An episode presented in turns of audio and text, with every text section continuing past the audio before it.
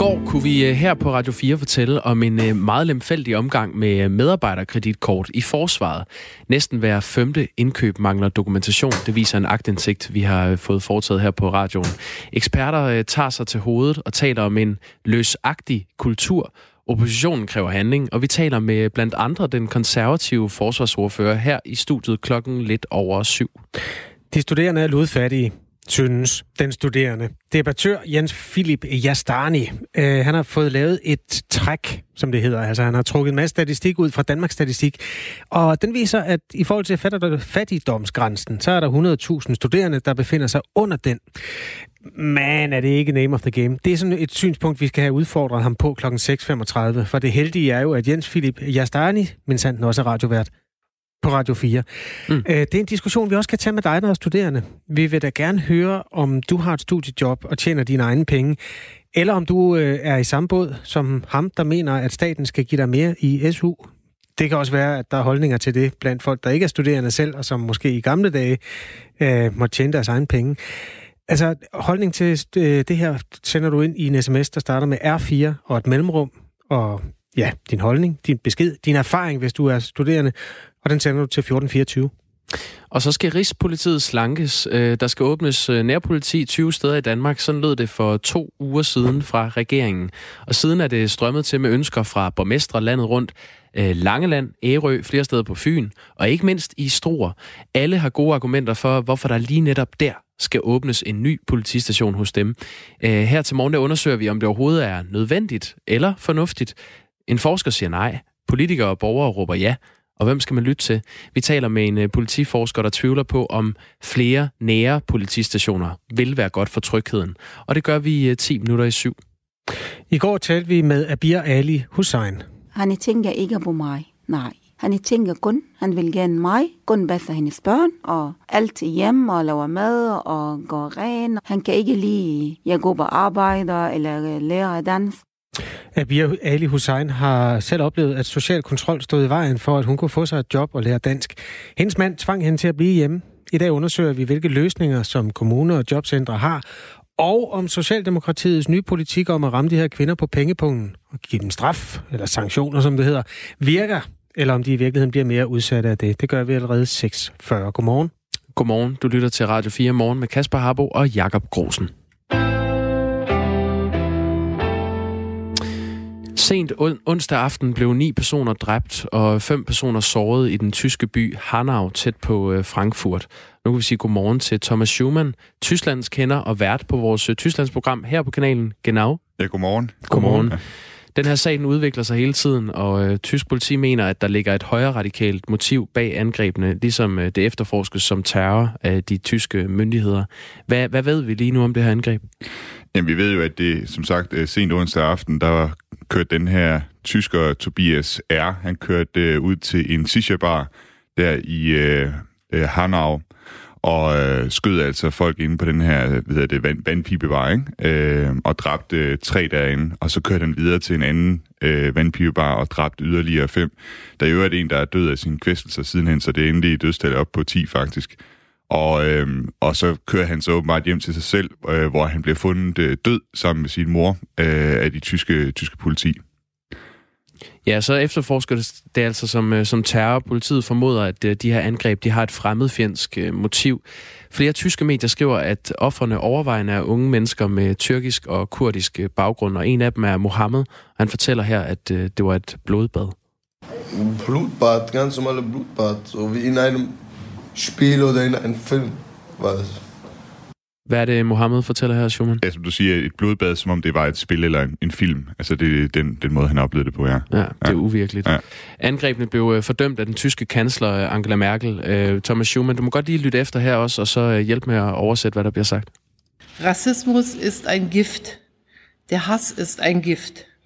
Und dieses Gift existiert in unserer Gesellschaft und es ist schuld an schon viel zu vielen Verbrechen von den Untaten des NSU über den Mord an Walter Lübcke bis zu den Morden von Halle. Die Bundesregierung und alle staatlichen Institutionen stehen für die Rechte und Würde eines jeden Menschen in unserem Land. Wir unterscheiden Bürger nicht nach Herkunft oder Religion. Wir stellen uns denen, die versuchen, in Deutschland zu spalten, mit aller Kraft und Entschlossenheit entgegen.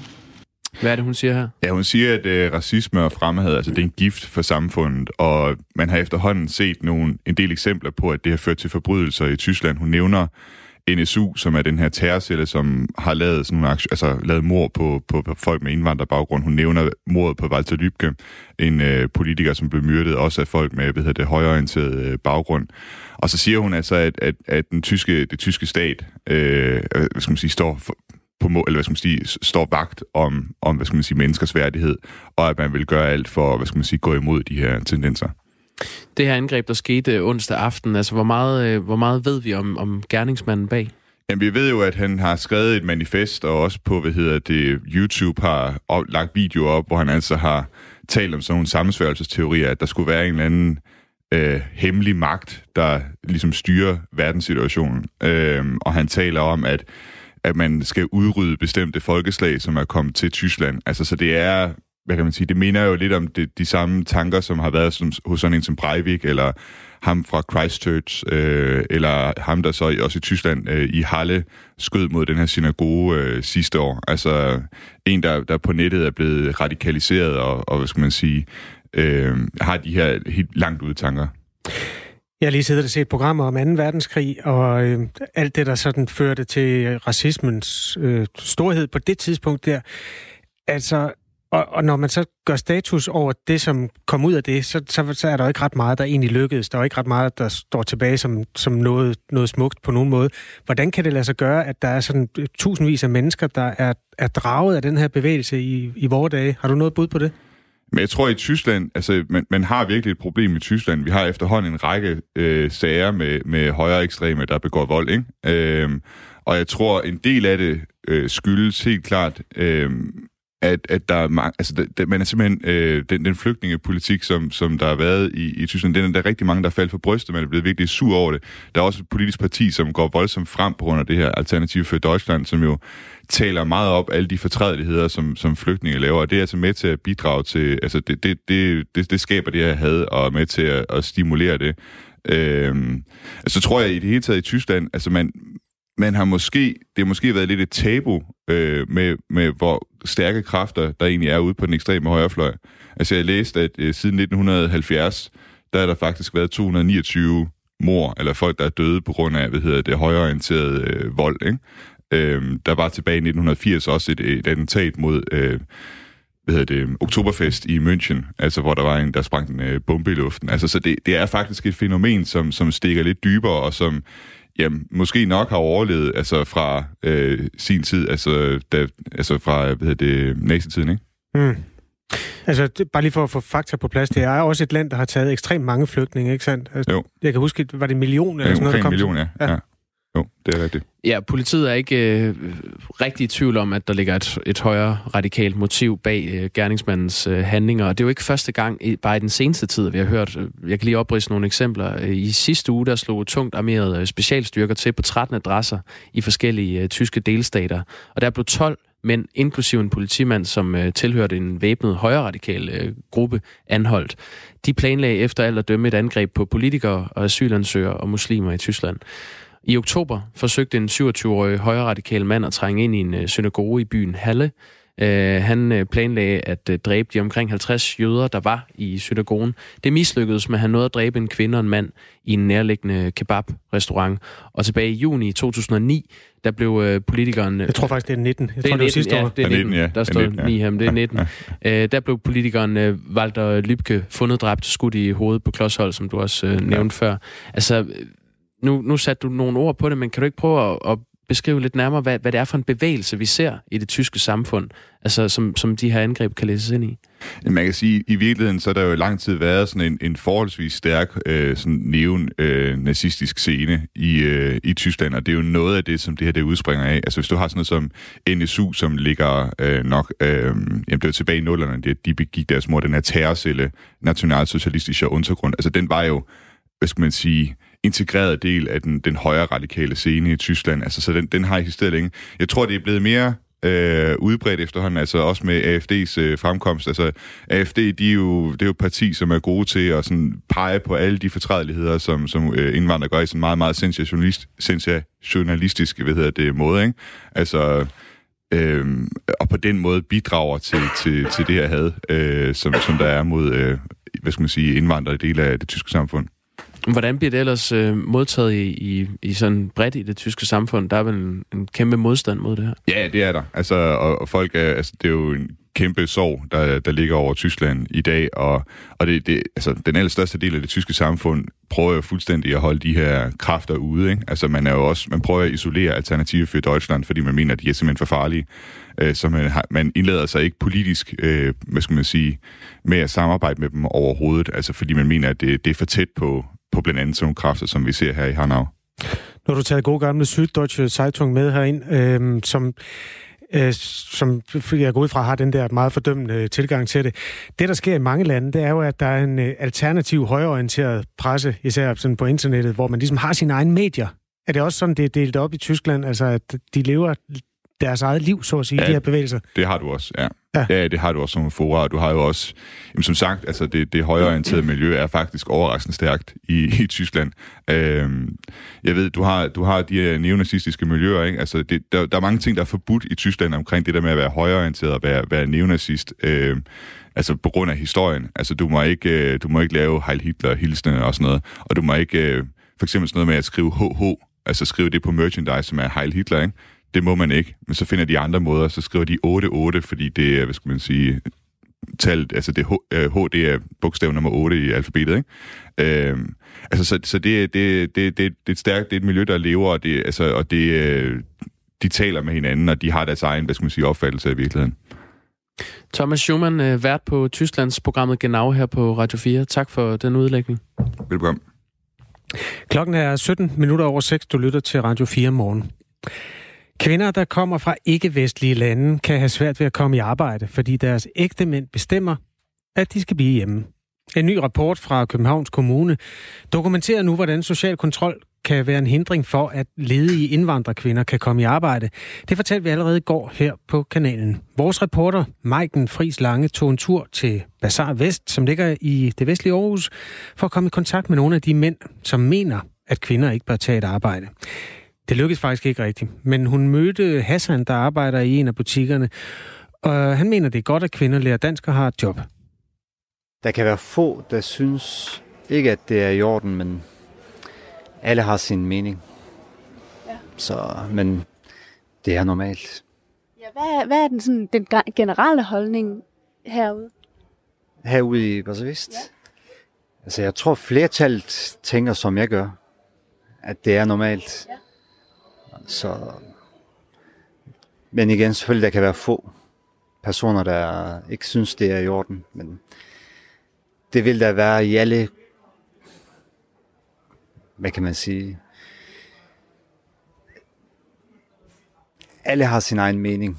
Så der vil altid dukke personer op, der synes, det er omvendt. Så det er normalt. Er du muslim? Ja, det er jeg. Hvordan praktiserer du det? Jeg lever ikke op til det 100% desværre, men jeg prøver. Det gør jeg. Så, så hvad betyder det? Hvad, hvad gør du ikke for eksempel? Jeg beder desværre ikke, men det er noget, jeg gerne vil. Øh, og jeg undgår dårlige synder, dårlige gerninger. Øh, prøver på at undgå de værste. Så, og det er jo igen, ja, det kan være lyve, stjæle. Alt muligt, de ja, dårlige gerninger. Har du en kone eller en kæreste? Jeg er ikke gift, så nej. Heller ikke kæreste. Hvad, hvad er det, der kan være ved islam, som, som gør, at måske nogle få tænker, at deres koner eller kærester ikke kan tage et arbejde? Jeg tror ikke, det er på grund af islam. Det er på grund af personens egne holdninger øh, ja, og tanker. Det har ikke noget med islam at gøre. For der er frihed i islam for kvinder også. Det bliver ikke vist, desværre. Det bliver vist på en helt anden måde. På medierne og ja. Men sådan er det ikke i virkeligheden. Hvis man også selv undersøger og læser, øh, så vil man kunne se det. Så, så hvad kan det være ved dem, som gør, at de ikke synes, at, at, At de ikke skal at de skal ikke ud i arbejde, på arbejdsmarkedet? Jamen, jeg ved ikke, om det kan være på grund af jalousi, eller at det ikke vil have deres kone ud, tænker jeg. Måske. Det er nok derfor. Øh, at det ikke vil have deres kone ud. På grund af jaloux, eller ja, hvad det kunne være. Tænker jeg i hvert fald. Sådan er det ikke ved min egen familieomkreds, oh, familieomkreds eller venneomkreds. Og det er ret stort, bredt. Det kender vi ikke noget til. Sådan er det ikke. Hvordan er holdningen der? Altså, de, kvinderne og pigerne, altså, de tager jo deres øh, uddannelse, arbejde, hvad de vil, hvad de har lyst til. Der er frihed, som der er i Danmark. Så det, det har jeg ikke mødt. Altså, jeg kender heller ikke nogen, der har det på den måde, at det ikke får deres kone ud. Så, så hvor ved du det fra, at der er nogen, der har det sådan? Øh, I Mellemøsten. Nogle steder. Ikke hele Mellemøsten, men jeg ved ikke, om det eksisterer her overhovedet. Det gør det nok måske, altså i Danmark, hos nogen. Men jeg tror det bare, det er få. Meget få. Nu, nu står vi jo i den her butik. Ja. Er, det din, er det dig, der, der ejer den? Det er min bror. Storebror. Ja. ja. Har I kvindelige ansatte her? Nej, vi er kun to, og det er faktisk rigeligt. Øh, det er ikke fordi, vi har for meget at lave, men to er nok. Hvad så, hvis jeg søgte job her? Kunne jeg få et job? Øh, sagtens, hvis vi havde brug for en. Øh, hvorfor ikke? Vi skil- skiller ikke af, om det er mænd eller kvinder. Men hvis der er behov, så ja. Hvis jeg bliver arbejdsløs, så kan det være, at jeg vender tilbage. Du er altid velkommen. det kan ja. vi sagtens finde ud af. En lille snak mellem øh, vores reporter Marken og Hassan, der arbejder i en af Bazaar Vests butikker.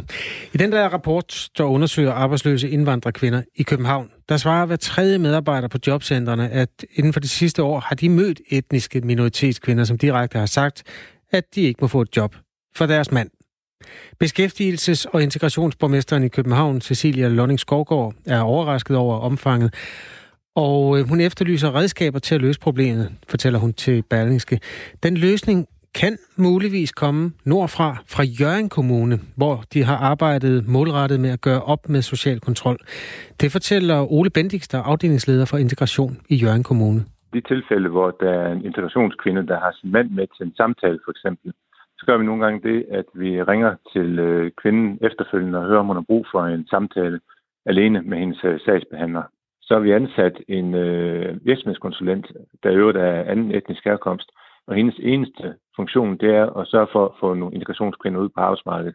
Og det gør hun rigtig, rigtig godt. Det er typisk noget, at man starter med en kort virksomhedspraktik, og så går I over i lønarbejde bagefter. Hvad er det, der gør, at tror du, at det virker så godt med for eksempel hitten? Jeg tror, at det er fordi, hun kommer til at være en god rollemodel for de her kvinder. Og vi kører også en jobskole, hvor det kun er kvinder, der møder op, hvor vi i høj grad bruger rollemodeller for at vise, at det faktisk godt kan lade sig gøre at have et job, selvom der er børn derhjemme. Og det, det, det har altså også en effekt. Man kan se, at når de sidder sammen, så kommer der også nogle diskussioner, som kan hjælpe dem den rigtige vej.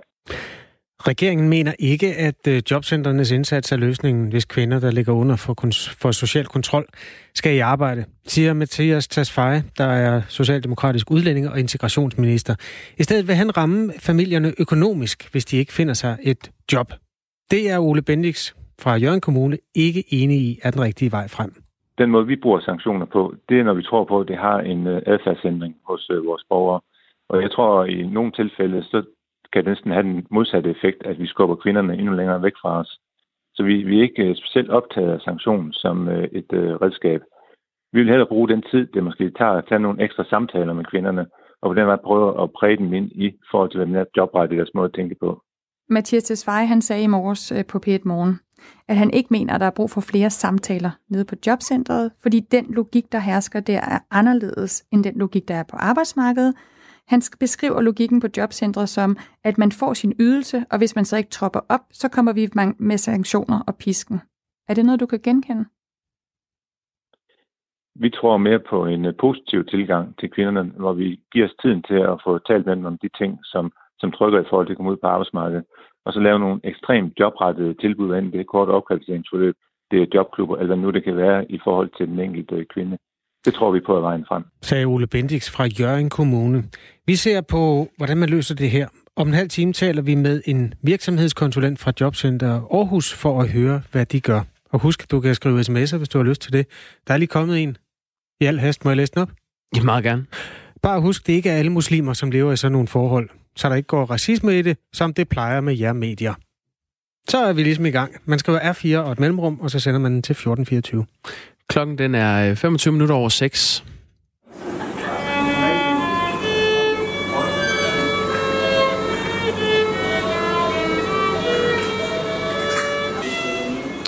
Har du nogensinde overvejet, hvordan det ville lyde, hvis øh, man hørte en violinist spille på en violin, mens hun bliver opereret i hjernen? Ja, det tænker jeg jo hver dag. Lyder det sådan der? Det lyder lige præcis sådan her, det er det, der sker. Det er 53-årige Dagmar Turner, som blev øh, opereret i hjernen den 31. januar på King's College Hospital i øh, London. Og det lyder sådan der. Okay, det er som om hun ikke rammer den lige i røven øh, på alle Jeg vil sige, hun er lovligt undskyldt. Ja, det er øh, der står simpelthen en helt hold af kirurger bag en uh, skærm og opererer hende direkte ned i hjernen. De skulle fjerne en uh, hjernetumor på 8 gange 4 cm. Og uh, hun er symfoniorkester uh, violinist på Isle of Wight. Uh, du ved den fra When I'm 64. Ja. ja. Og hun frygtede, at øh, indgrebet det ville gå ud over hendes evner som violinist. Så det her kirurgiske indgreb, det, det skulle foregå i øh, den venstre frontallap. Øhm, og så har hun så i samarbejde med neurokirurgen, som hedder Kiyomars Ashkan, øh, fra det her King's College Hospital i London, besluttet, at, øh, at hun skulle vækkes under operationen, når der var skåret hul i hendes kranie. Så de kunne høre, om hun stadig var en god violinist? Ja, så de kunne øh, sikre sig, at hun stadig havde fin motorikken i venstre hånd. Det er jo venstre hånd, der griber om øh, violinens hals. Ja, ja, ja. Okay. Og det, det lyder simpelthen sådan der nu. Lad os lige...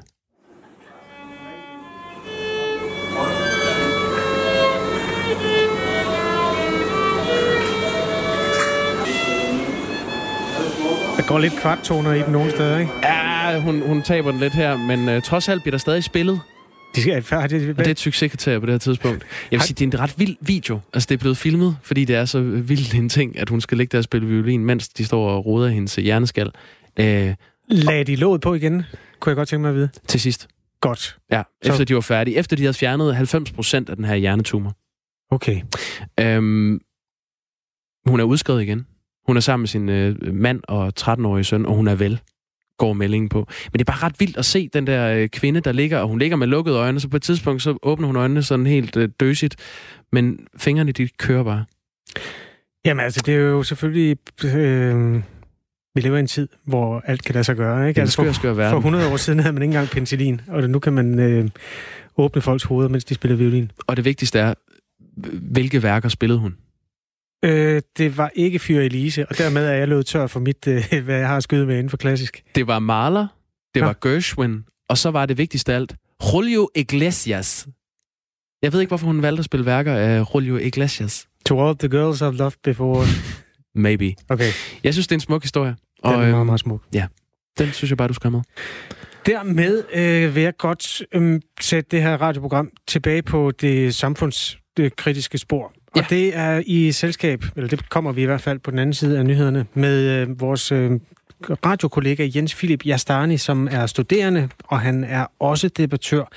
Han har åbnet en diskussion, der handler om SU, altså gør staten det godt nok i forhold til de studerende. Mm. Sagen er den, at som studerende befinder man sig teknisk set under en fattigdomsgrænse. Og det er øh, udgangspunkt for den diskussion, som vi skal have efter nyhederne.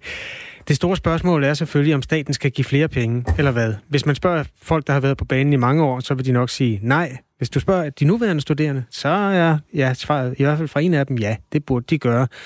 SMS-spørgsmålet øh, er i den sammenhæng, jamen, skal staten sætte, øh, skrue op for dampen i forhold til, hvor mange penge den putter i de studerende? Og øh, eller er det op til den enkelte at sørge for at, at få sig et job? Vi efterlyste sms'er tidligere, og jeg tager lige og læser den op, den der er kommet, for os måske at anspore til, at vi kan få nogle flere.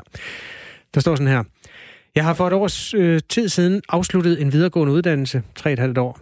Da jeg ikke passede ind i diverse kasser med tilskud til uddannelsen, var det på SU og SU-lån. I dag er jeg 45 år, da jeg startede uddannelsen, havde jeg hus, bil, hund, mand og børn og var vant til at tjene penge. Man skal se sin uddannelsesperiode som en investering i fremtiden. Det kan og skal ikke sammenlignes med mennesker på øh, for eksempel FTP, som jo ikke kommer ud på den anden side. FTP? Ja, det er lidt i tvivl om, for at sige det, det det, det må du godt lige skrive ind og uddybe. Hvad er det? Men jeg tror i virkeligheden, det handler om øh, altså de fattigdomsydelser og den slags ting. Øh, mm. Forskellige andre. Altså, at studerende ikke i den sammenhæng skal se sig selv som øh, en samfundsborger, der står med det endelige produkt, men at man måske er i stand til på det tidspunkt at støbe kuglerne til et liv i, i rigdom, hvis man bærer sig fornuftigt ad. Vi kan tage snakken med Jens Philip Jastani efter nyhederne, og vi kan allerede nu opfordre dig til at skrive ind R4, et mellemrum, og din holdning til, om SU'en er for lav eller for høj, og så sende den til 1424. FTP, førtidspension. Nå, selvfølgelig. Det er et bud. Henrik Møring, du har nyhederne. Klokken er halv syv.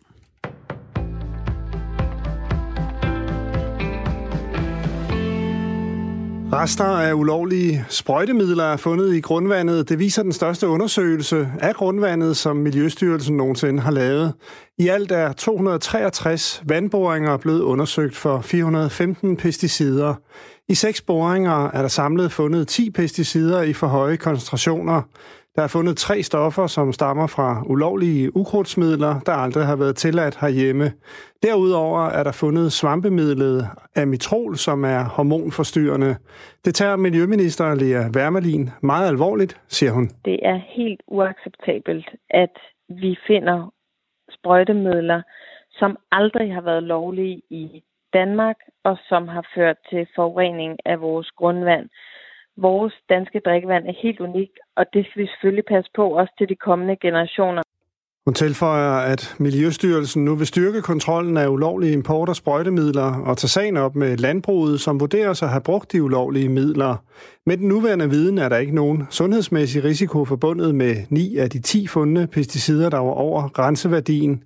Det gælder dog ikke for amitrol, som skal undersøges nærmere, siger ministeren. I forhold til at vide, øh, om det også bliver fundet i vores drikkevand, og det er derfor, at både vandværker og kommuner i de områder er blevet bedt om at teste for det hurtigst muligt. Men, men den bedste vurdering lige nu er, at, øh, at man roligt kan drikke øh, vandet i vandhanen.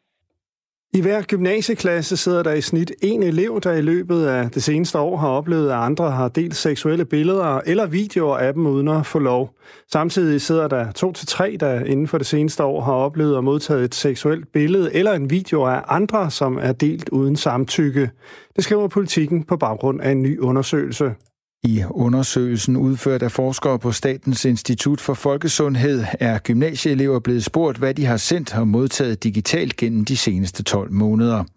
Tallene er de første repræsentative tal, der afdækker gymnasieelevers adfærd, og de viser, at 5% af drengene og 4% af pigerne har oplevet, at andre har delt seksuelle billeder eller videoer af dem uden at få lov. 8% af pigerne og 12% af drengene har modtaget et seksuelt billede eller en video af andre, for eksempel i undertøj eller nøgen, hvor personen på materialet ikke har givet lov til, at det skulle sendes videre. Tallene er skræmmende høje, mener Christian Mogensen, unge konsulent på Center for Digital Pædagogik. Han er dog ikke overrasket over, at så mange unge oplever ulovlig deling af seksuelle billeder og videoer, for det falder i tråd med det, unge fortæller ham, når han holder oplæg på gymnasiale uddannelser. Det fortalte Thomas Sand. Der blev ikke gjort store fremskridt i arbejdet med at lande en budgetaftale ved EU-topmødet i går. Det fortæller Hollands premierminister Mark Rutte efter et timelangt møde med de andre såkaldte sparelande, Danmark, Sverige og Østrig. De fire sparelande gik sammen til møde med EU-præsident Charles Michel for at fastholde deres ønske til budgettet. Det aktuelle kompromisforslag fra EU-præsidenten er en stigning af budgettet på knap 0,1 procent. Diplomatiske kilder tæt på Charles Michel siger dog, at EU-embedsmænd forbereder et nyt kompromisforslag, som på møder i dag bliver præsenteret for EU-stats- og regeringschefer. Irlands premierminister træder tilbage efter valglederne lavet Leo Varadkar fik langt fra nok stemmer til at fortsætte som Irlands premierminister efter seneste valg. Han bliver dog som fungerende premierminister, indtil der bliver dannet en ny koalitionsregering i Irland blandt de tre ledende partier. Irland havde valg 8. februar. Intet parti endte med et stort nok flertal til at kunne regere alene. Næste afstemning i det irske parlament om premierministerposten finder sted 5. marts. Først tørt med nogen sol, men især i Jylland også enkelte øh, byer, senere skyde, og i løbet af eftermiddagen regn vestfra, 5-8 grader og jævn til hård vind omkring vest.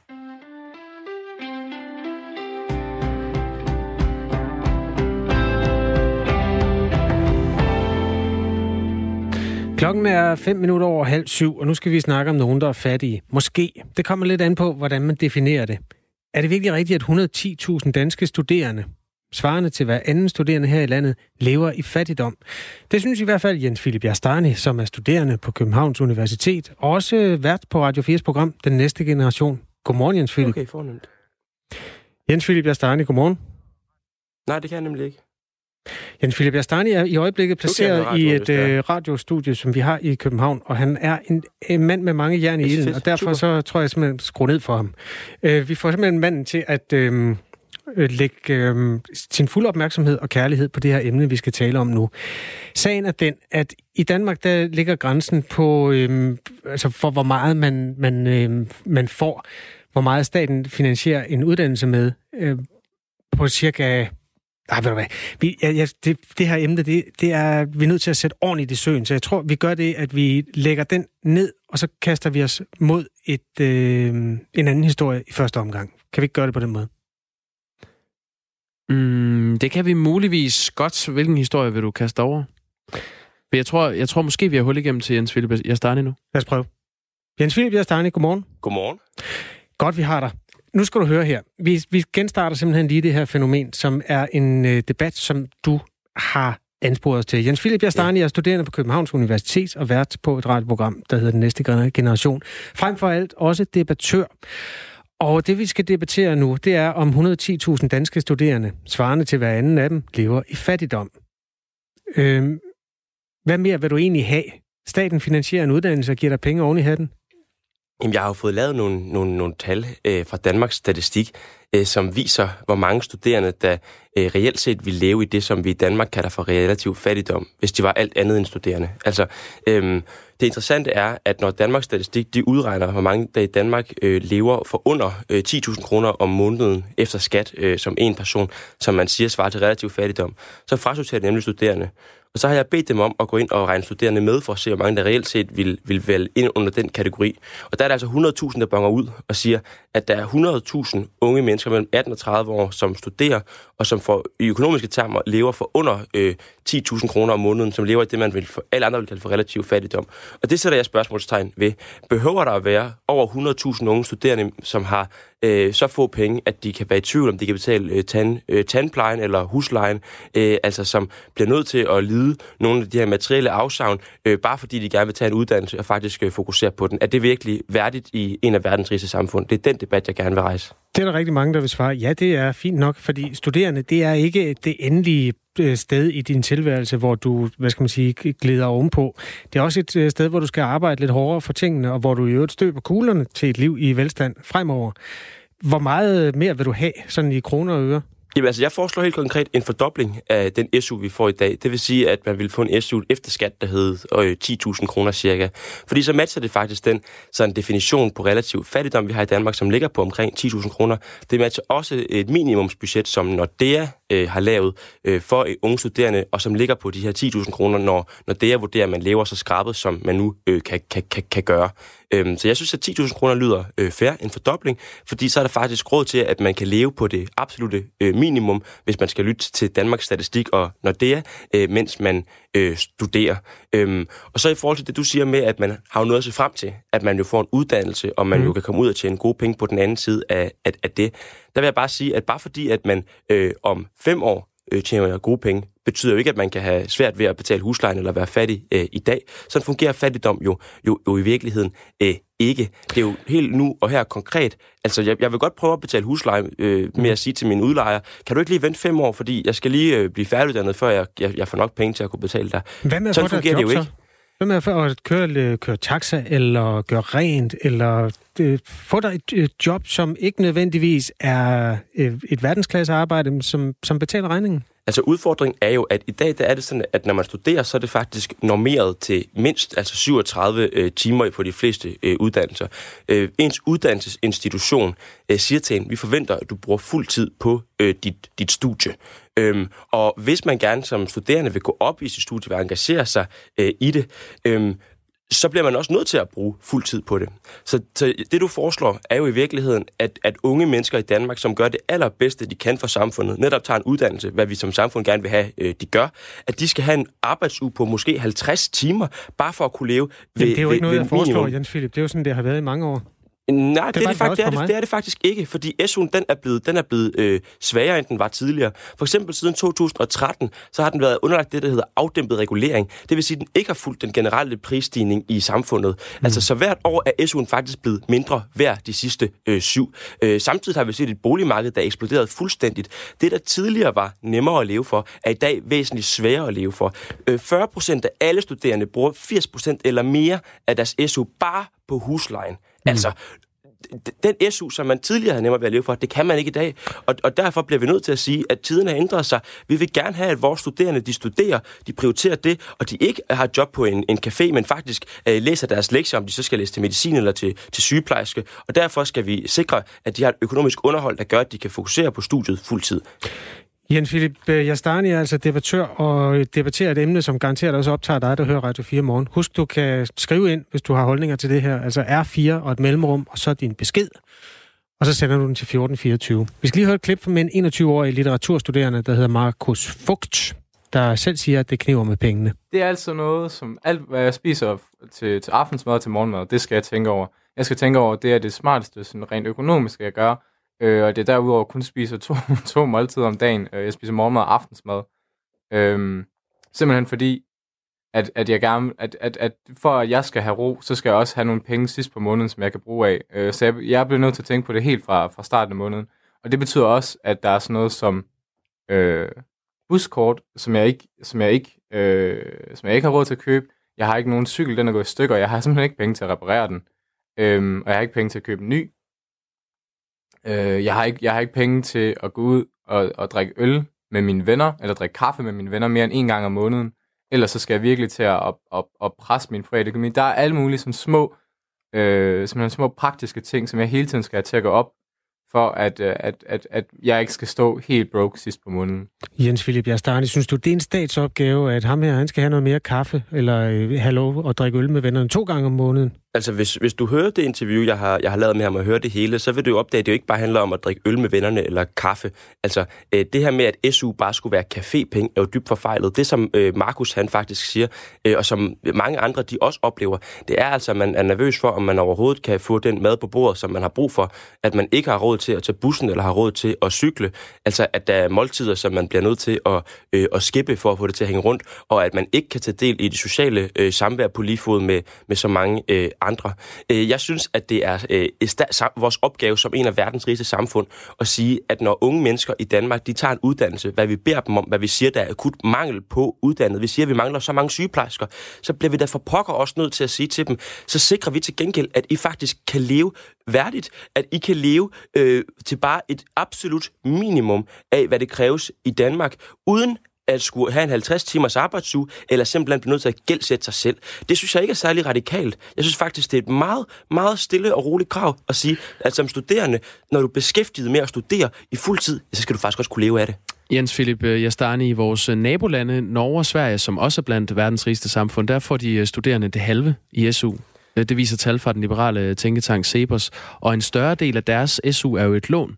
Det er ikke bare penge, de får. Vi har fået en sms her, hvor der står, øh, de studerende i Danmark kan jo bare hæve øh, SU-lånet. Det skal betales tilbage. Kan man ikke gøre det? Det der er, det er, at når man har sådan en lånebaseret SU-model, som man også i højere grad har i, i for eksempel Norge, øhm, det skal så også sige, at deres SU er skattefri, og de kan få tilbagebetalt lånet, hvis de afslutter deres uddannelse inden for nogle år. Så det er ikke helt så clear-cut, som Cepos øh, udlægger det. Øhm, men når du har sådan en lånebaseret model, så åbner det også op for, at den sociale ulighed, som allerede eksisterer i uddannelse, men hvor Danmark er en af de lande, der har knækket den kode allermest, den får lov til at vokse. Altså, det der gør, at vi har en af verdens mest lige og mønsterbrydende uddannelsessystem, er jo, at vi har en SU, som gives som stipendie. At vi siger, at du får simpelthen nogle penge for at studere. Og så er det også som stat, som samfund, som, som kollektiv, der tager risikoen, men så gengæld også kan høste gevinsten på øh, din uddannelse. I stedet for, at det er den enkelte selv, der skal øh, tage den her risiko, som et lån jo udgør, men også den mulighed selvfølgelig, som, mm. som det kan være i form af en investering. Og der siger jeg bare, øh, helt simpelt, som vi har sagt i Danmark de sidste mange år siden, vi indførte SU'en, lad os da øh, for pokker blive på den kollektiv finansiering. Lad os blive på den finansiering, der siger, at vi investerer fælles som samfund i vores ungdom, i at de kan tage en uddannelse, ja. og så ved vi, at pengene de kommer mange gange igen, når de er færdiguddannet en dag. Jens Philip Jastani er altså debattør, og øh, hvis du vil debattere om det her, så skriver du en sms, der starter med R4 og et mellemrum, og så din besked. For eksempel den, der kommer fra øh, dimittenten her, Mark fra Aalborg. Han er civilingeniør og skriver, studerende har jo stadig mulighed for at tage studielån, som de så kan betale tilbage, når de får en høj løn. Øh, der er også andre i samme kategori omkring SU-lånet. Den øh, gryde lader vi lige simre over hjørnet af komfuret. Øh, tak fordi du kom med i Men, Radio 4 morgen. Må, jeg, må jeg lige komme med en pointe i forhold til det? Nej, jo, det er der jo, simpelthen fordi, ikke tid til, fordi vi skal videre i teksten. Det er også bare en privilegeret situation til enkelt at sige, fordi min kæreste er for eksempel uddannet sygeplejerske. Mm. Altså, og hun har su Det handler jo tak, ikke om, at man, at man kommer til at tjene høje penge. Det handler bare om, at man ikke kan sikre sit underhold. Men tak fordi jeg var med. Det var en uh, fornøjelse at være med i radioen her. Ja. Tak fordi du var det. Øh, husk, at øh, debattøren, som debatterer øh, 24 timer i døgnet, han er også været på programmet Den Næste Generation, som man også øh, kan podcaste. Det bliver også sendt hver tirsdag kl. 11 til 12 her på Radio 4. Det er et udbredt problem, at ledige indvandrerkvinder ikke kommer i arbejde, fordi deres mænd og øh, familiemedlemmer ikke vil have, at de søger job. Det er det, øh, en ny rapport, øh, som Københavns Kommune har fået lavet, der slår det fast. I går der talte vi med både nogle af de kvinder, der har været udsat for social kontrol, og en af de sagsbehandlere, som oplever problemet og møder kvinderne. I dag der kigger vi på, hvordan løsningerne ser ud rundt omkring i kommunerne. Og nu kan vi sige godmorgen til Maria Stuben Bang. Godmorgen. Godmorgen og velkommen i studiet. Tak. Virksomhedskonsulent øh, ved Jobcentret i, øh, i Aarhus. Hvad er jeres vigtigste redskab, når I hjælper indvandrerkvinder ud af social kontrol, så de kan få et arbejde? Ja, jamen, øh, man kan sige først og fremmest så, at der er tale om social kontrol, er egentlig ikke, ser vi ikke som en, en hindring for at arbejde øh, beskæftigelsesrettet. Det afgør måske nærmere, man kan sige, den måde, vi vælger at arbejde på. Og noget af det, vi gør, det er, at vi har jo et, øh, et tæt tværfagligt samarbejde med det, der hedder Team for æresrelaterede konflikter, og med sikkerhedskonsulenter, der sidder der. Så hvor vi kan søge sparring, vi kan søge deres ekspertviden, øh, trække på den. Øh, og, og det er så ligesom det, igennem det samarbejde, at vi, vi finder ud af, hvordan vi griber sagen an. Øh, man kan sige, at det vi, øh, det vi gør, det er, at vi bruger meget tid på at finde ud af øh, i den individuelle sag, hvad er det, der er behov for? Hvad er det, den her, den her sag kalder på? Hvad er det, vi skal tænke kreativt, når der er taget? Det er jo komplekse sager. Vi skal tænke kreativt, tænke lidt ud af boksen. Hvad kan der gøres ekstra? Øh, man kan sige som eksempel, noget af det, vi, øh, vi for eksempel gør, det er, hvis der er tale om negativ social kontrol, og, øh, og, og den her, vi har svært ved at få den her kvinde i tale måske, jamen så tager vi en, en samtale ude på arbejdspladsen øh, med kvinden, så vi ligesom på den måde kan fortælle med kvinden alene, fordi vi måske oplever, at, øh, at når vi holder samtaler på jobcentret, så, så deltager ægtefælden, og det er måske svært at få kvinden tale. Så taler vi med hende ude på arbejdspladsen, og så er der nogle helt andre ting, vi hører fra den her kvinde. I går der talte vi med en øh, mm. jobcentermedarbejder fra København, som fortalte, at ofte så kommer manden med ind til de der samtaler på jobcentret. Er det også en problematik, I oplever? Ja, det er det nemlig lige nøjagtigt. Og så er det, at vi tager de her, de her samtaler ude på, på arbejdspladsen. Man kan sige noget andet, vi gør. Øh, på den anden side er der jo behov for nogle andre ting i andre andre tilfælde. Og der kan det være, at vi vælger at inddrage ægtefælden. Hvis vi oplever, det er ham, der er modstand, så tager vi ham med ud på arbejdspladsen, giver ham en rundvisning på arbejdspladsen for at opnå en eller anden form for, for hvad kan man sige, uformel accept øh, fra hans side øh, af, af det her. Og, og det kan måske mindske modstanden fra hans side, at han bliver mødt med respekt og møder kollegaerne og får afdramatiseret den der arbejdsplads lidt, som gør, at kvinden så måske kan, kan deltage mere aktivt. Så det er altså de alternative greb, I, I griber til. Ja, kan bestemt. Du, kan du ikke lige prøve at, at tage os med sådan helt ind i dit arbejde? Altså for, fortælle om et par eksempler, hvor det lykkedes jer at bryde den her sociale kontrol. Ja, jo. Øhm, Ja, vi havde faktisk et eksempel, hvor at, øh, en, en kvinde var på vej i arbejde, men var med at miste øh, sit arbejde, eller muligheden for arbejde, fordi at, øh, der var massive problemer med, at hun ikke mødte, lige pludselig ikke mødte, og øh, havde mobiltelefonen fremme hele tiden på arbejdspladsen. Og vi kiggede på, hvad søren, hvorfor hun pludselig ændrede adfærd. Og vores alarmklokke ringede lidt, øh, så vi begyndte at grave lidt ind i sagen, og finder ud af, at det er den her mand, der er på spil, han simpelthen ikke øh, vil have, at hun skal have det her arbejde. Og der, øh, der vælger vi sådan lidt alternativt at, øh, at gribe til en økonomisk motivation på den måde, at vi øh, havde kendskab til, at familien var økonomisk presset. Og vi, vi vælger så at tegne billedet for manden og et økonomisk overblik, hvor man ligesom ser på, hvad betyder det for jeres familie, hvis, hvis der er to indkomster i forhold til, til én indkomst, og ligesom bruger økonomien som motivationsfaktor til at, at mindske modstanden fra den her ægtefælde. Og, og det havde faktisk en effekt, og den her kvinde, hun er faktisk i, øh, i arbejde i dag. Det var en lang proces, men øh, en, en god historie. men det var en gulerod for ham. Det var ikke nok, at, at øh, hun følelsesmæssigt øh, ønskede at få et job og komme ud og, og deltage. Nej, nej, det var det nemlig desværre ikke. Øh, vil det hjælpe jer med at få de her kvinder i arbejde, hvis I får større mulighed for at, at kunne straffe øh, de her kvinder og familier økonomisk? Man kan sige, øh, allerede i dag i Aarhus, så, øh, så har vi stort fokus på, på brugen af sanktioner, økonomiske sanktioner i, i arbejdet med beskæftigelse. Det er noget, vi arbejder meget, meget aktivt med. Øh, specifikt med den her målgruppe, øh, så er det selvfølgelig svært at sige, hvilken effekt der har, øh, når man er udsat for social kontrol.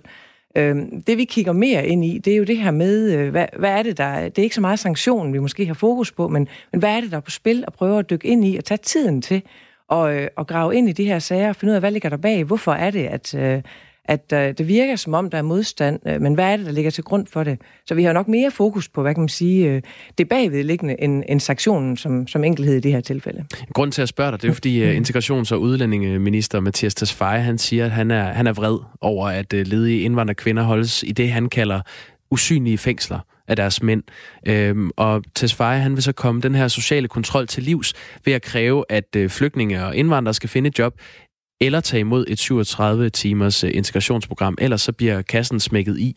Og han argumenterer sig for, at, øh, at den her form for økonomiske sanktioner har haft gode resultater på andre øh, områder. Øh, så hvordan kan du vide, at, at hårde økonomiske sanktioner imod de her kvinder ikke vil virke? Jamen, jeg ved, jeg ved jo ikke, om det virker eller ikke virker. Jeg kan sige, at den erfaring, vi har, er også, at det med at lære at være på arbejdsmarkedet, det lærer man allerbedst ude på arbejdsmarkedet. Så, så vores erfaring er i høj grad også, at at være ude på arbejdsmarkedet, det er vejen frem også for den her gruppe af kvinder. Vi oplever jo også, at den enkelte kvinde, når hun er, øh, kommer ud på arbejdsmarkedet, når det lykkes at få hende ud og væk fra den her kontrol, jamen hun lever jo op, og lige pludselig oplever en verden, hun ikke har kendt til. Så personligt for de her kvinder har det også en kæmpe gevinst at komme derud.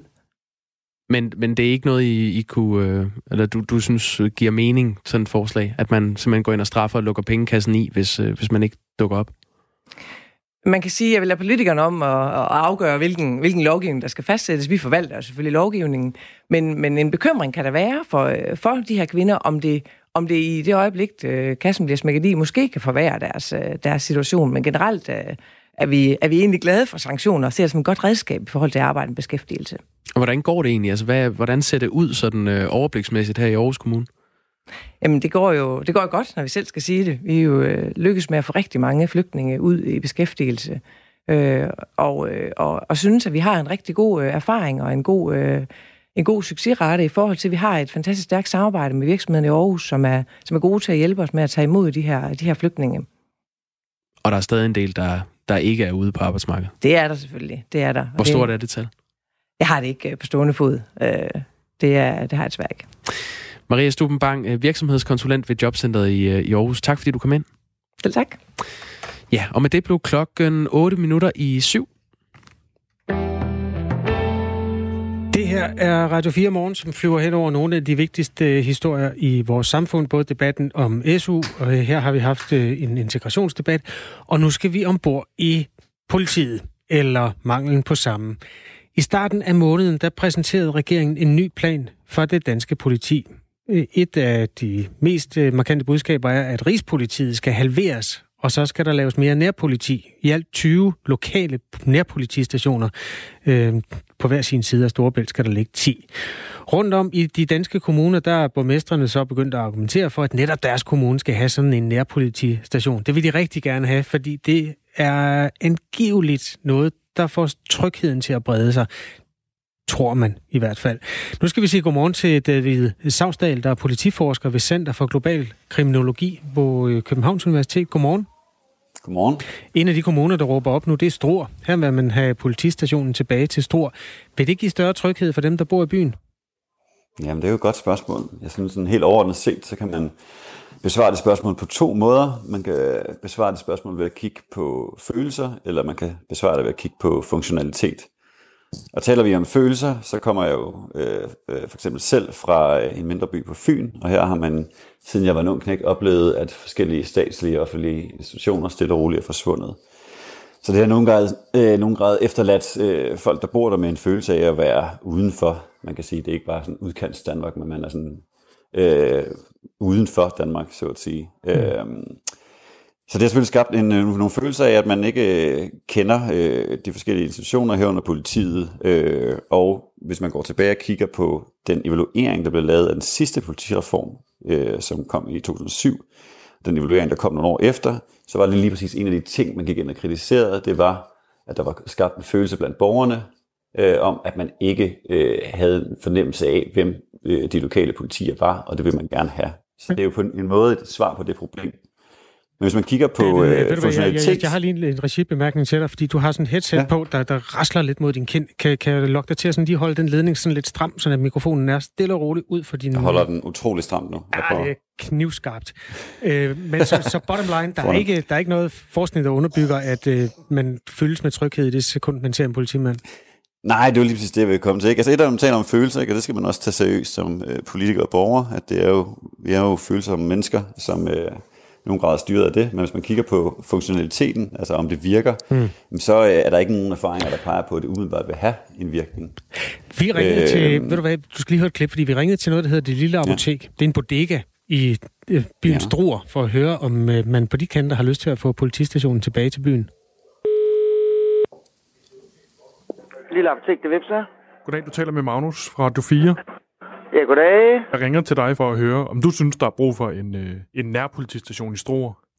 Ja, men det, det synes jeg absolut, der er. Altså for det første, så er der i øh, bybilledet, at de kører rundt, og man ser dem ind imellem. Øh, at det kan være noget tryghed for alle mennesker. Også at det kan afholde nogen fra meget, ikke øh, Og så heroppe, der synes jeg, det er rart, at, at man kan få fat i dem lidt hurtigere, end øh, de måske er i, øh, og på den anden side Tisted. Øh, at de er lidt hurtigere at få fat i. Og hvornår har du sidst selv haft brug for politiet? Det er godt nok længe siden. Det er flere år siden, at der blev ringet efter dem decideret. Ja, øh, vi har altså David Savsdal med, som er politiforsker ved Center for Global Kriminologi på Københavns Universitet. Uh, det klip, vi hører her, David, er det kernen i problemet? Altså, borger, folk kan godt lide, at politistationen er der, men man bruger den ikke så meget. Jamen, jeg synes, det er et meget, meget, meget fint klip. Det peger præcis på, på det, vi taler om her, det er, at, øh, at der kan være nogle øh, fornemmelser og følelser for, at det er en øh, god idé, men som personen jo også siger, når man bliver spurgt om, om det egentlig er noget, de bruger, om de ringer til politiet, så svarer de nej. og her hopper vi lige ind i, sådan, i midten af det hele.